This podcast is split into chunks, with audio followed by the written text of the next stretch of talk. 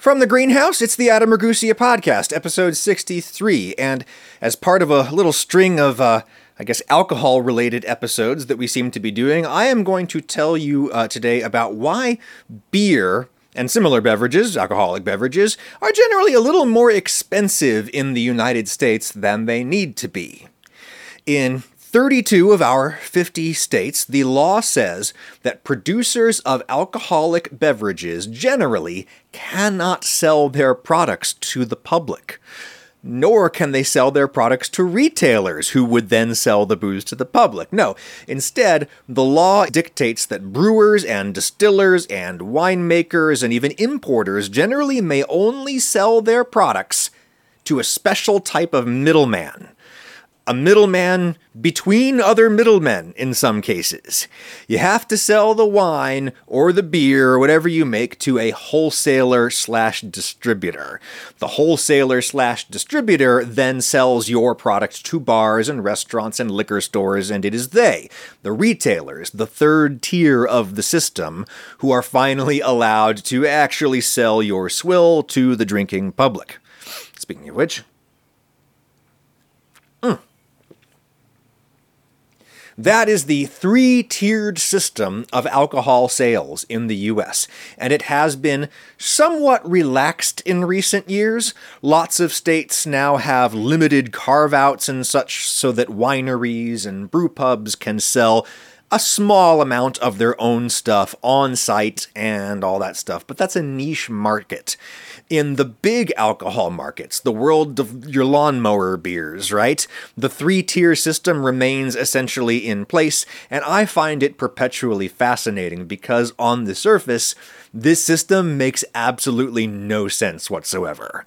Guy makes a legal product that people want, so he sells it to people who want it. Seems pretty simple. Seems like the core transaction of commerce and indeed of capitalism itself. Guy makes a thing, guy sells it to other guy who wants it. What could be more simple? Why would government want to make it much, much, much less simple than that? That was one much for each of the three tiers, by the way. Like most things that lots of people do that don't seem to make any sense, there is a reason for the three tiered system. It's just. It's not a very good reason anymore, in my humble opinion. I'm going to tell you two stories about this today. The first story is the story of prohibition how the United States came to ban alcohol entirely within its borders, only to reverse course a decade later and become what the US is today the country with the 38th highest alcohol sales by liter per capita, according to the World Health Organization. 38th highest might not seem very high, but consider who all is above us on that list Russia, Ireland, France, Germany. Number one is Latvia, if you want to know. They drink about 13 liters of pure ethanol per capita every year in Latvia. In the US, we drink about 10 liters a year. Still a lot of booze, especially for a country that literally banned all alcohol just barely a century ago. What happened? What came over us? What made us snap out of it? That story is fascinating in its own right, and it explains why we're stuck with the stupid three tier system today that enriches middlemen who add little value to the products that you and I ultimately pay for. Now, the second story that I'm going to tell you is about, uh, well, a struggling small business in Macon, Georgia, where I worked as a local reporter a long time ago.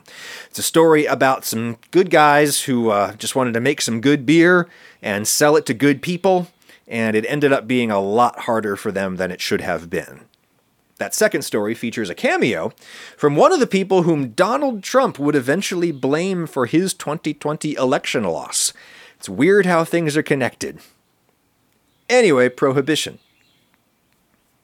It's important to understand that prohibition was not a uniquely American movement. It was a global movement that just happened to go really far in one particular country. Kind of like Marxism. It would be simply incorrect to label Marxism as a Russian phenomenon. Similarly, it would be inaccurate to consider prohibition an American phenomenon. It was a global movement, the temperance movement. A few of the world's major jurisdictions either banned or greatly restricted alcohol sales, albeit briefly, right around the same time in the early 20th century, most notably the Russian Empire under Tsar Nicholas II. I am leaning here on a fantastic book that I read when it came out a couple of years ago called Smashing the Liquor Machine A Global History of Prohibition. It is by a Villanova University political science professor named Mark Lawrence Schrad, a Russia specialist, I might add. His previous book was about uh, vodka and the Russian state.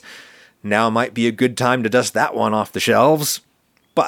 His more recent book is about prohibition as a global movement, and I will summarize it thusly. It actually has to do with Marxism, or rather, the broader social moment of the 19th and early 20th centuries into which Marxism was so well received. Right? People were really sick of being exploited by fat cats, and they were ready to use some extreme measures to level the playing field it's the industrial revolution, right? Cities are gathering masses of poor people together to make widgets to enrich corporate and or colonial slash monarchical fat cats all the while you have the expansion of educated urban middle classes informed empowered young people ready and able to change the world Dr. Schrad sees the temperance movement against alcohol as being part of that broader social liberation movement. And it's especially easy to see that in Russia, where the Tsar held a royal monopoly on the manufacture and sale of vodka. My American friends, if that sounds super communist to you, remember two things. One, the Tsar was not a communist. And two, you know what other government holds a state monopoly on the sale of alcohol? The People's Republic of North Carolina, my friends, and Pennsylvania and Virginia, there are 17 U.S. states that hold some kind of state monopoly on the sale of some kind of alcoholic beverages.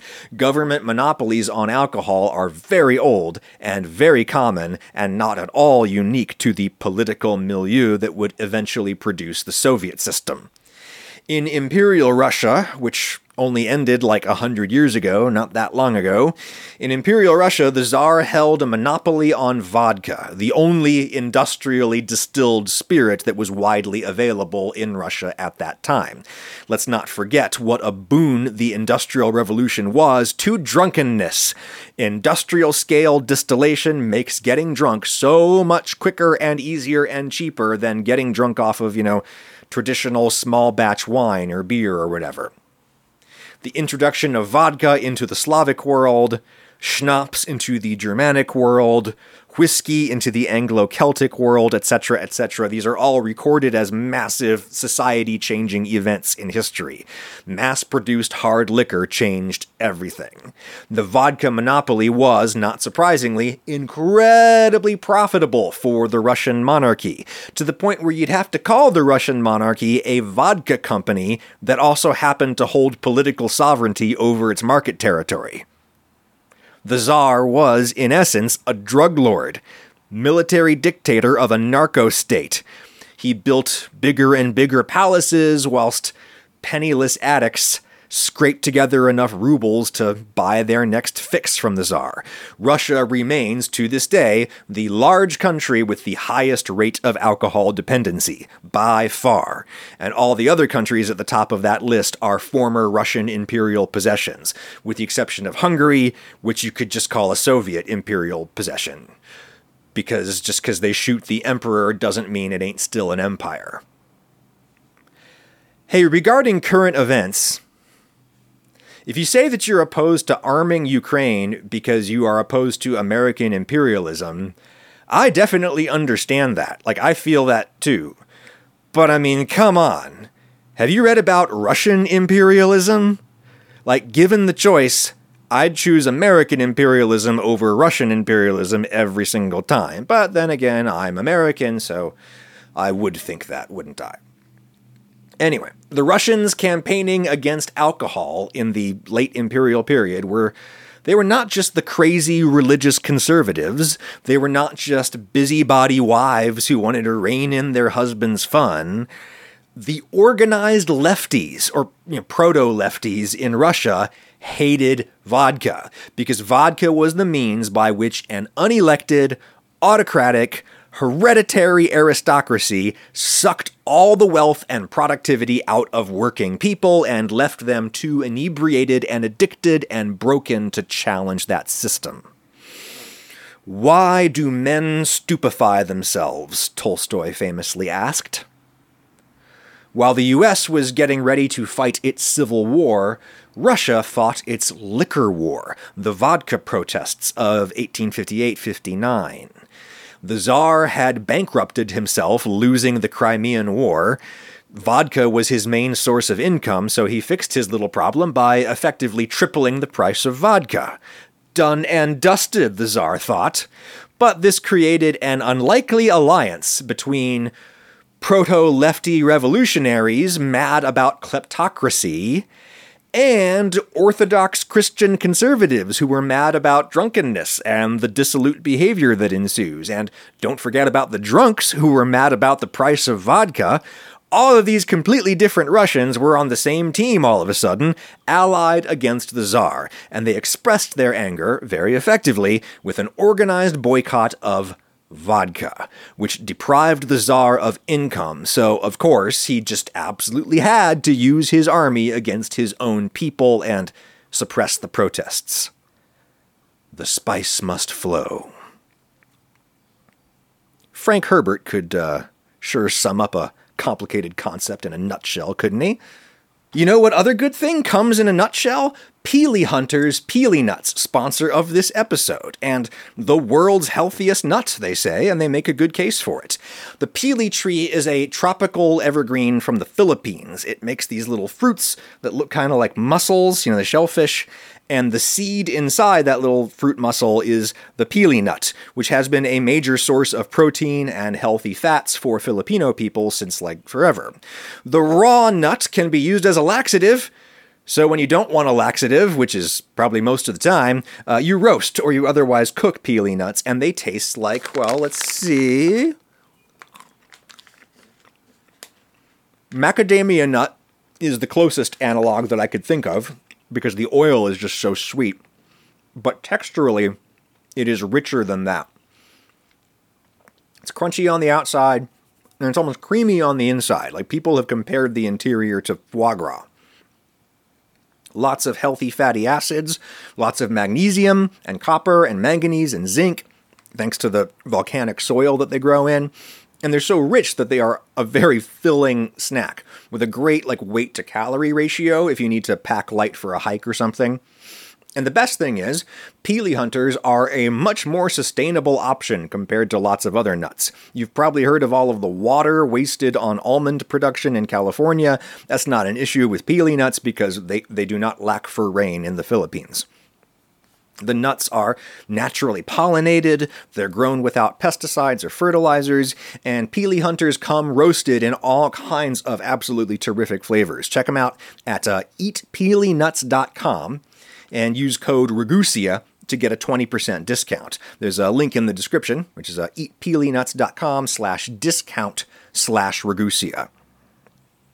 I think the classic flavor is my favorite, which is the, the Himalayan salt and coconut oil. But the rosemary and olive oil is great. Spicy chili is really great. Uh, eatpilinuts.com slash discount slash Ragusea. My code Ragusea will get you 20% off, and I highly recommend them. Thank you, Pili Hunters. Anyway, in 1858, a grassroots campaign to boycott the Tsar's vodka swept Russia and the Tsar put it down with military force because he needed to sell poison to his own people in order to make their money. That was Tsar Alexander II, who fancied himself a reformer. Tsar Nicholas also fancied himself a reformer, and when he could make common cause with more moderate liberal forces in late imperial Russia, he would. Though that's probably not the main reason that he pushed the dry law in 1914 that banned all liquor sales outside of restaurants in Russia. Nicholas mostly wanted to sober up the nation to improve its chances in the First World War. Displeasure over the dry law may have contributed to the Russian Revolution, and the loss of revenue to the monarchy definitely contributed to the revolution, but whoo boy! If you thought Nicholas was a buzzkill, meet the guy you're going to end up with at the end of the revolution Lenin. Lenin hated alcohol. I mean, he liked a little for himself now and then, but he hated you having any alcohol. He saw alcohol as one of the three big tools of the bourgeoisie to weaken the proletariat, the other two big tools being tobacco and religion. Damn it, Lenin. Don't make me agree with you on something. Anyway, when the Bolsheviks took over, they maintained the dry law. They were all about it.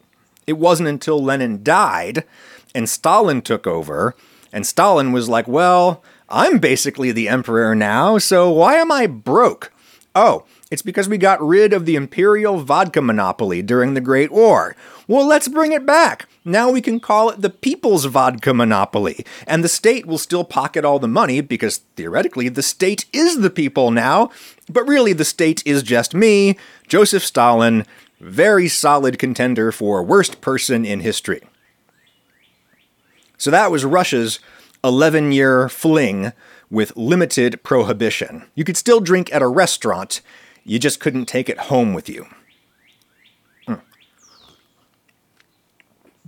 Oh, wash that down.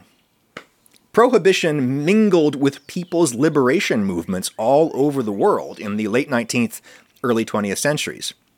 In India, in China, in Ireland, boycotting alcohol became a way of boycotting the Brits, boycotting colonialism. Colonialism existed in large measure to produce sugar, and sugar production existed in large measure to create rum.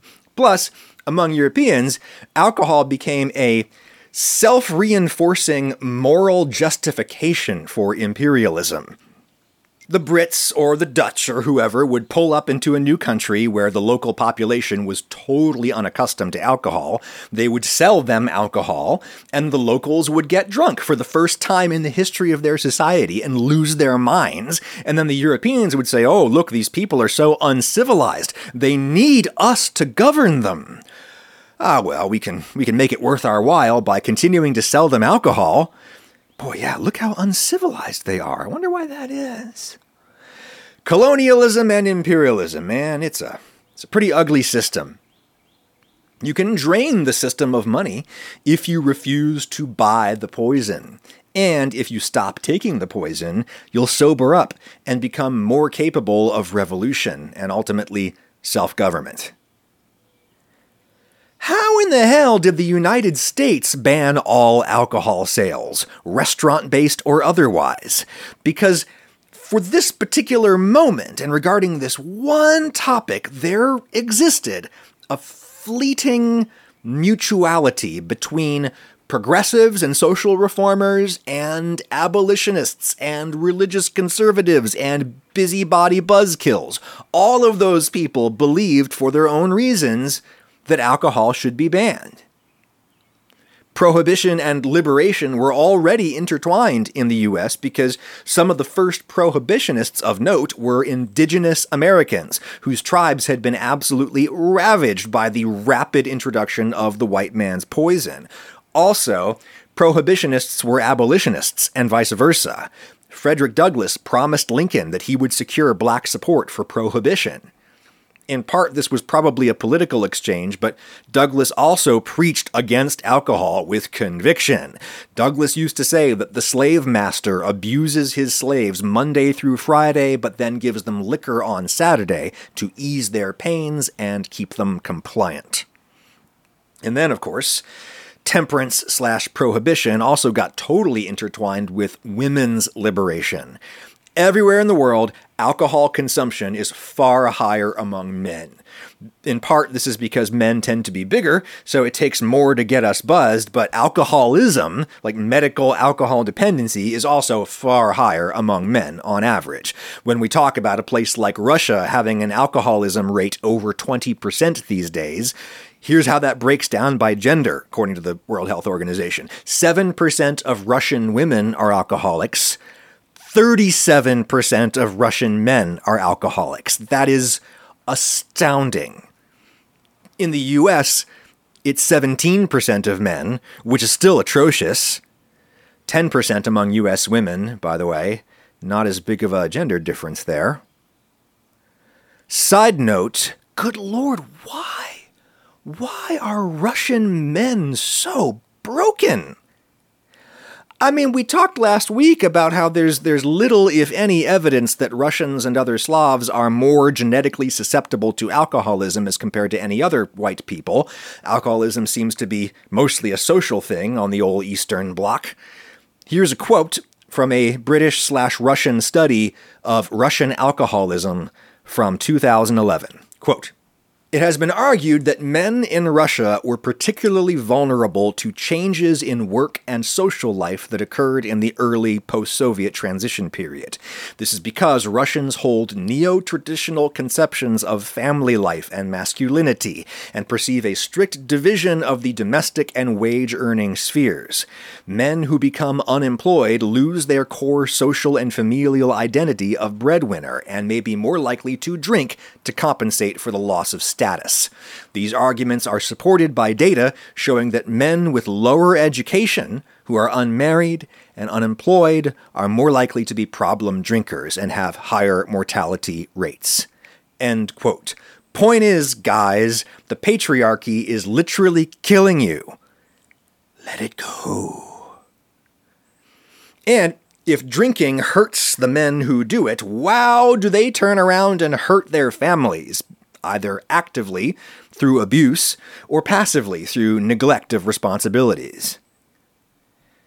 As access to industrially distilled spirits grew all over the world, women got real tired of dealing with the constant fallout. And what was worse, women had no political power to influence a crucial question of public policy that would profoundly affect the traditional domain of women, the home. So, temperance and prohibition got all wrapped up in the women's suffrage movement. You want to know something crazy that I learned from Dr. Schrad's book about all of uh, this stuff we've been talking about? Get this. So, prohibition in the United States did not begin in 1919 with the passage of the 18th Amendment banning alcohol nationwide. Prohibition actually had begun in 1907 when states in a certain area of the country started passing their own state level laws known as the dry wave. Which region of the United States voluntarily got out ahead on banning alcohol? You want to shout out some guesses?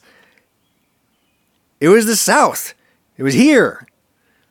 There existed a fleeting moment of mutuality between white and black Southerners regarding this one narrow issue. The traditional historical narrative in the US tells us that white Southerners were quite keen to ban alcohol because they were just they were just terrified of newly emancipated black men getting drunk and then causing big trouble for the white population. And that anxiety definitely did exist at the time, but Mark Lawrence Schrad challenges that traditional historical narrative a bit in his book. He says that white Southerners had reasons for wanting to ban alcohol among their own, among white people. Pretty much all the reasons we've been talking about so far. And unlike the North, which had huge entrenched liquor industries, the South was much less industrialized, so there was not as big of a pro liquor, pro business lobby fighting prohibition. The point is, religious and social conservatism of the day, which was opposed to alcohol, kind of lined up on this one issue with the revolutionary radicalism of the day, which opposed the alcohol trade as a kind of predatory capitalism. And that is how the US went crazy for a second and banned alcohol with a constitutional amendment in 1919. Requires a lot of consensus to pass a constitutional amendment in the US. Then all hell broke loose, as you've apparently seen in a million old gangster movies, probably. The US was completely unprepared to enforce prohibition. In the cities, organized crime was right there to start up an absolutely massive underground liquor industry. And in places like where I am now, the mountains of East Tennessee, well, people took matters into their own hands and uh, made their own bathtub swill. I have got to do a video about the history of bootlegging around here because the legendary like Thunder Road is literally right there from where I am right now. I got to do that video anyway. In 1929, the stock market crashed and all that tax revenue to be generated by legal alcohol sales suddenly looked very attractive to the US government. And it was clear by then that everybody who was gonna drink was gonna drink, whether it was legal or not. And so the nation said, screw it, let's go back to the way things were before. The 21st Amendment passed in 1933, repealing prohibition. But there was a problem that should sound familiar to observers of the contemporary drug war, in banning alcohol, the US had created a massive and highly profitable illegal alcohol industry. They could not simply put that underground industry back into the bottle now. Because a fellow who wanted to have a drink had very little motivation to buy it legally. You buy it legally, you have to pay taxes on it. Taxes were the whole point of re-legalizing alcohol in the first place. So, government people knew that they had to do something to take back control of this industry, and one of the methods they came up with was the three tier system. We're going to make things simpler to enforce by just saying that nobody who makes or imports alcohol can sell it to anyone or rather, the producer cannot sell it directly to the consumer. That had become a much more common model during Prohibition. The speakeasy makes the gin in the back and sells it to the people out front who are maybe gambling in our little illegal casino. It's all it's all vertically integrated on site, and nobody has to know what goes on inside these walls.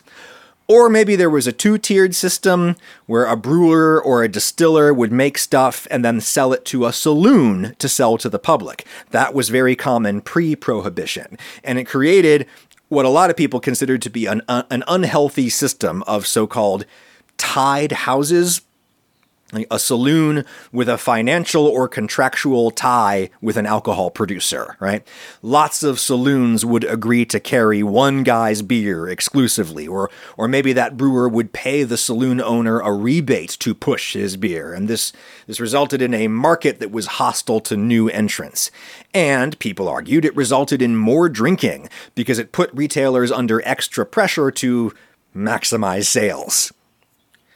So when they ended prohibition, certain state governments said, okay, we're going to create a whole new alcohol distribution industry. And we may or may not stack this industry with ourselves and our fat cat friends who can profit off of the laws that we pass in the state legislature when no one is looking. We're going to create a whole new distribution industry that will be independent of any producers or retailers. Therefore, it won't favor one brand or one bar over another. And this distribution industry will also create like a choke point where we, the government, can more easily monitor the industry and tax its products. Everything is going to go through the distributors, and the distributors are our buddies. They'll help us count the liquor so that we can tax it. The distributors are basically private tax collectors. So that's how a lot of the US got the three tier system.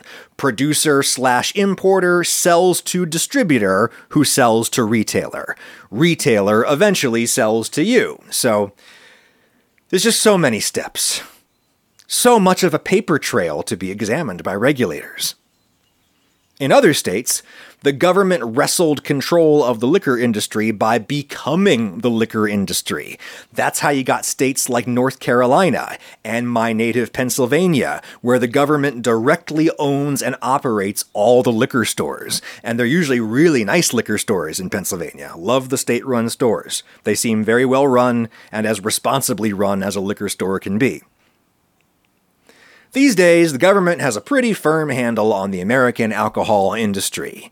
There's not a lot of bootlegging going on, probably because Industrial efficiency has made even heavily taxed alcohol cheaper than most any bootlegged product, and people heard about how homemade moonshine can make you blind and stuff, so they just started going to the liquor store instead of, you know, driving up some terrifying mountain road to visit their local bootlegger. And yet, more than half of the states still have the three tier system to this day because the distributors give tons of money to state politicians. The distributors don't want any new laws to threaten the good thing they have going. They don't want to make alcohol or sell it to people. The distributors only have to take the bottles from one place to another, and the producers and the retailers are legally required to pay distributors to do it. Is that such a bad thing? Do small brewers really want to be in the business of owning warehouses and fleets of trucks to handle their own distribution? I imagine that a startup brewery would love some help moving units. But it's more complicated than that, and I'll explain right after I move some units for LMNT sponsor of this episode. Get a free sample pack of LMNT's delicious zero sugar electrolyte drinks with any purchase at drinklmnt.com slash Adam. It is summer, and I am gardening a lot and working outside and sweating, and I am loving grapefruit season with LMNT. This is their limited summertime grapefruit salt flavor, available now. It is true that lots of people probably generally eat too much salt, but there's surprisingly a strong case to be made for a lot of us getting a lot more salt at certain times, such as when we are sweating through extended periods of hard exercise or manual labor or being outside in Tennessee at summer. You bleed salt through your sweat, and then your electrolytes get out of whack. You need to replenish your sodium and your magnesium and your potassium. If you don't, you won't be able to fully rehydrate no matter how much water you drink. Plus, as any athlete knows, being down on electrolytes feels absolutely terrible. You lose muscle control, you get headaches, it's really bad. Another category of people who may be electrolyte deficient is people on certain highly restrictive diets, because most people get most of their sodium these days from ultra processed foods. And if you cut those out all at once, you could be sodium deficient. That's probably part of the like keto flu that people talk about. And electrolyte drinks are amazing when you are sick, too. That is the best. Problem is, they often come with a ton of calories and other stuff that you might not want. That's what makes LMNT different. Each little packet of highly water soluble powder only contains a few simple ingredients. It's got stevia for sweetening instead of sugar, natural flavors, and the electrolytes themselves, of course, and that's pretty much it. You got to try yourself a glass of LMNT. Get the uh, grapefruit flavor while it lasts this summer. You can get uh, no questions asked refunds on any order, and you can get a free flavor sample pack with any purchase by using my link, which is drinklmnt.com slash Adam. drinklmnt.com slash Adam. Thank you, LMNT. So, wouldn't a small liquor producer be quite happy to have somebody else distribute their product as is legally required in half of the US? Well, let me tell you today's second story. It's a tragedy about an ambitious, optimistic local startup with a cameo from a politician who went on to play a big role in the drama of Donald Trump's 2020 election loss. The last part is just a bonus. So, 2012, I moved to this small city an hour and a half south of Atlanta called Macon, Georgia. I got a local reporting job there that intrigued me because it was attached to this big grant funded project at Mercer University to reimagine local journalism and save it. I was very much a yuppie at the time, in the original meaning of the word, young urban professional. I liked to spend my time drinking and having fun in a vibrant downtown area. Lots of American downtowns had rejuvenated by 2012, or gentrified, depending on how you look at it. Lots of American downtowns were full of new bars and restaurants and such by 2012, but Macon was still really struggling. Macon is very poor, and for various historical reasons, Macon has an absolutely gigantic downtown area relative to the surrounding population size, and so that's a lot of old buildings for not a lot of people to buy and spend millions of dollars fixing up. It looked to me in 2012 like downtown Macon was just on the verge of popping the way that I'd seen other downtowns pop, and I wanted to be part of a new thing, so I took that job in Macon. And one of the first stories that I covered in detail over many months was the struggles of the Macon Beer Company. Macon Beer Company was just a couple of well educated, young, beardy dudes, an educational psychologist and an HVAC engineer, couple of beardy, brainy friends who loved beer and they loved Macon, so they figured they could do what has been done successfully in so many other cities, and that is to start a downtown microbrewery. They got a warehouse space in the now mostly deserted former red light district of Macon down by the railroad tracks. And they built a brewery with their own hands and they started making beer. They were proud to be at the leading edge of the coming downtown renaissance, which did end up happening in Macon, by the way, just not quite fast enough to save Macon Beer Company. They had real trouble making money. And one problem was the three tier system.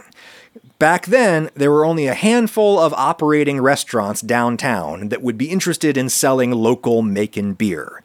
And the most cost effective thing for the Macon Beer Company guys to do would have been to load up a keg of their beer and drive it three blocks to the Rookery or to Downtown Grill or wherever they're going to sell it. But the Macon Beer Company guys couldn't do that.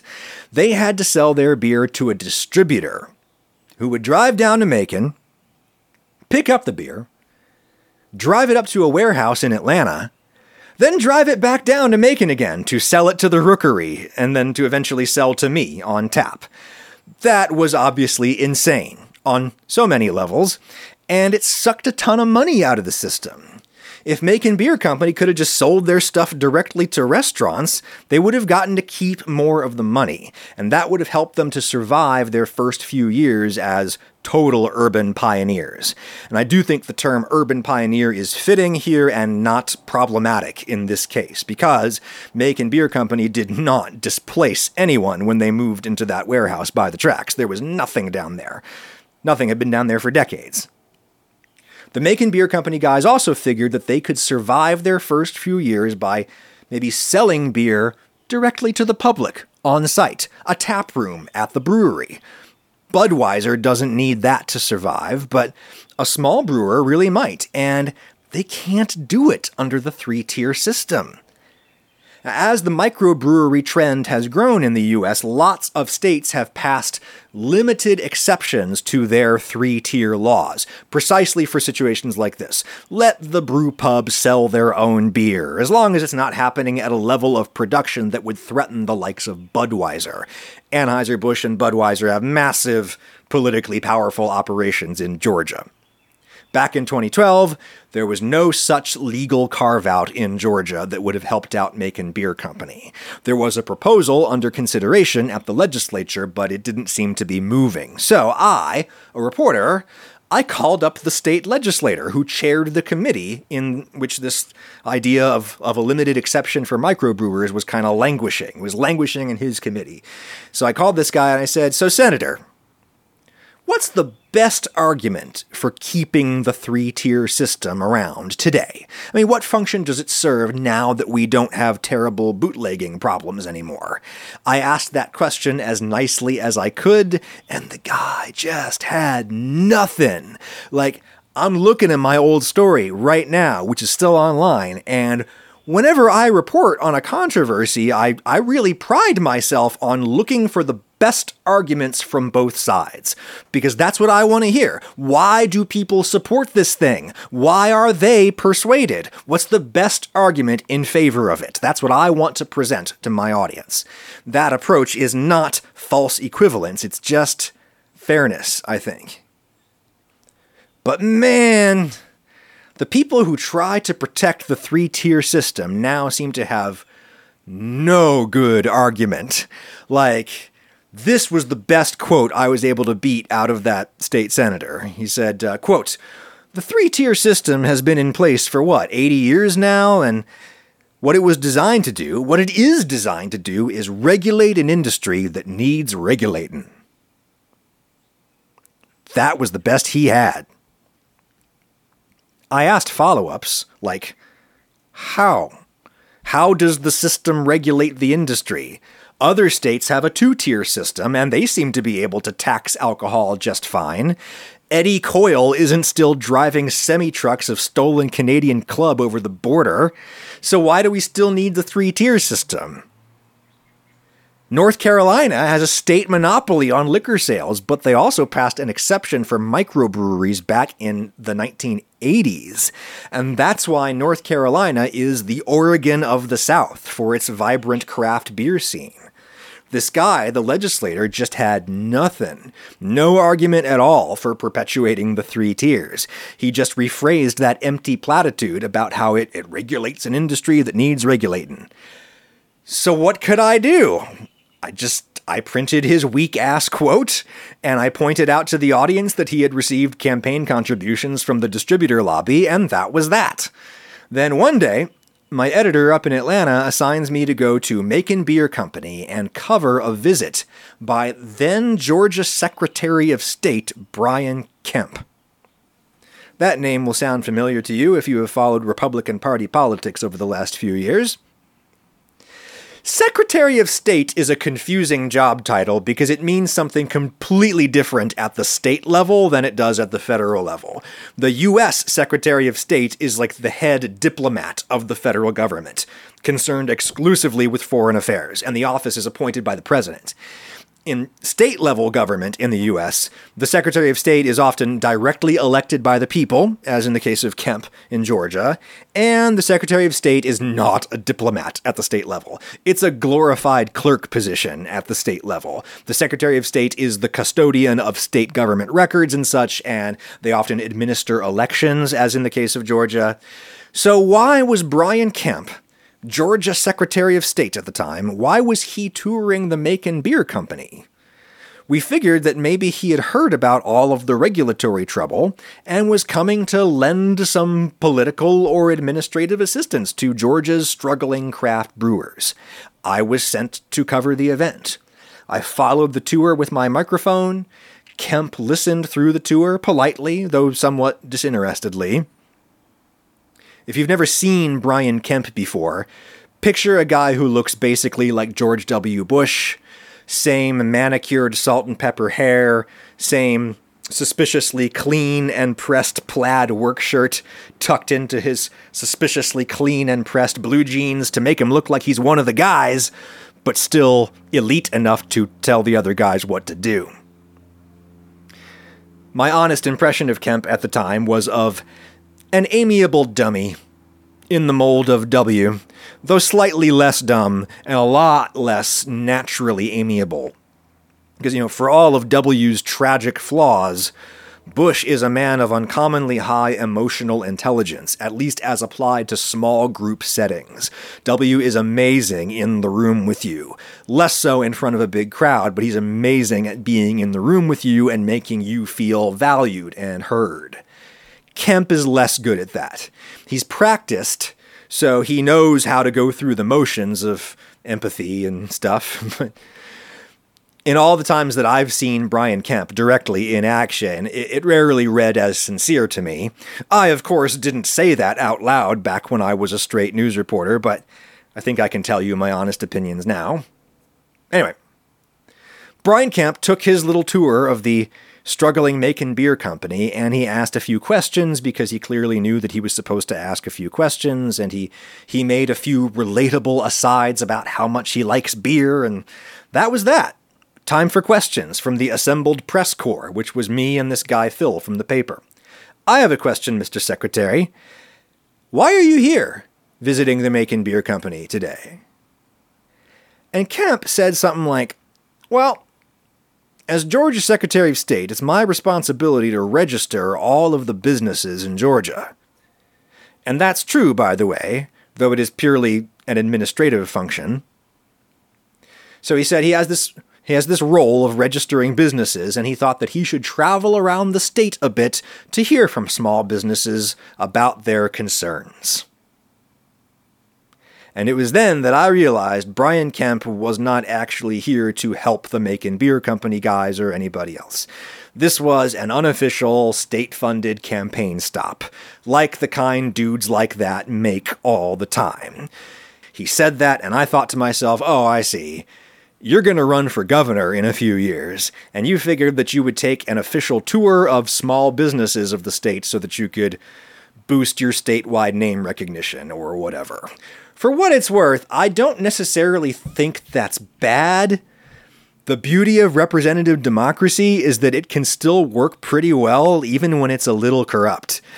Because how does an ambitious guy like Brian Kemp scheme and con his way into the governor's office? Well, by doing things like shaking the hands of small business owners all over the state, which is a good ritual for a guy like Kemp to go through because it will probably make him more responsive to an incredibly important constituency like small business owners. Anyway, a few years after all that happened, Brian Kemp got elected governor of Georgia, and the three tier system remains essentially in place, though the legislature has relaxed a few of the old liquor laws, and that's made things a little easier for brewers and such, perhaps a little too late for Macon Beer Company. They struggled for a while. Then there was a change in ownership, and they opened a great brew pub downtown. But by then, there were like 10 other brew pubs in downtown Macon all of a sudden, riding on Macon Beer Company's coattails downtown. And I have no direct insider knowledge of what happened, but Macon Beer Company closed down the pub in December. Pour one out. Then this crazy thing happened where Donald Trump, the loud guy on the TV with the funny hair, Donald Trump got elected president of the United States in 2016. Trump and Kemp endorsed each other's campaigns, because, of course.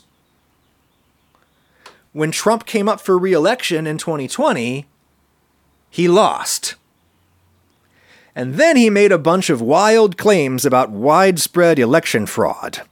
There probably is a little election fraud in the US, but it's probably not widespread enough to have tipped the decision at all in this case, and regardless, Trump's claims of fraud were completely unmoored from reality. He could have come up with some vaguely plausible sounding claims of voter fraud based on some tiny kernel of actual truth. You know, the way a normal politician lies. But Trump is the new kind of politician who doesn't even bother to make his lies plausible, in part because he can't be bothered to learn enough facts to make his lies plausible. He just said, hey, I lost the presidency because I lost Georgia. Who's in charge of Georgia? Republicans are in charge of Georgia, right? Why can't one of those guys find me the Georgia votes that I need to win the presidency. Yes, Trump literally said, find the votes. Georgia's new Secretary of State, who actually ran the election, Brad Raffensperger, bravely stood up to Trump's probably illegal attempt to bully and extort Georgia into finding the right votes.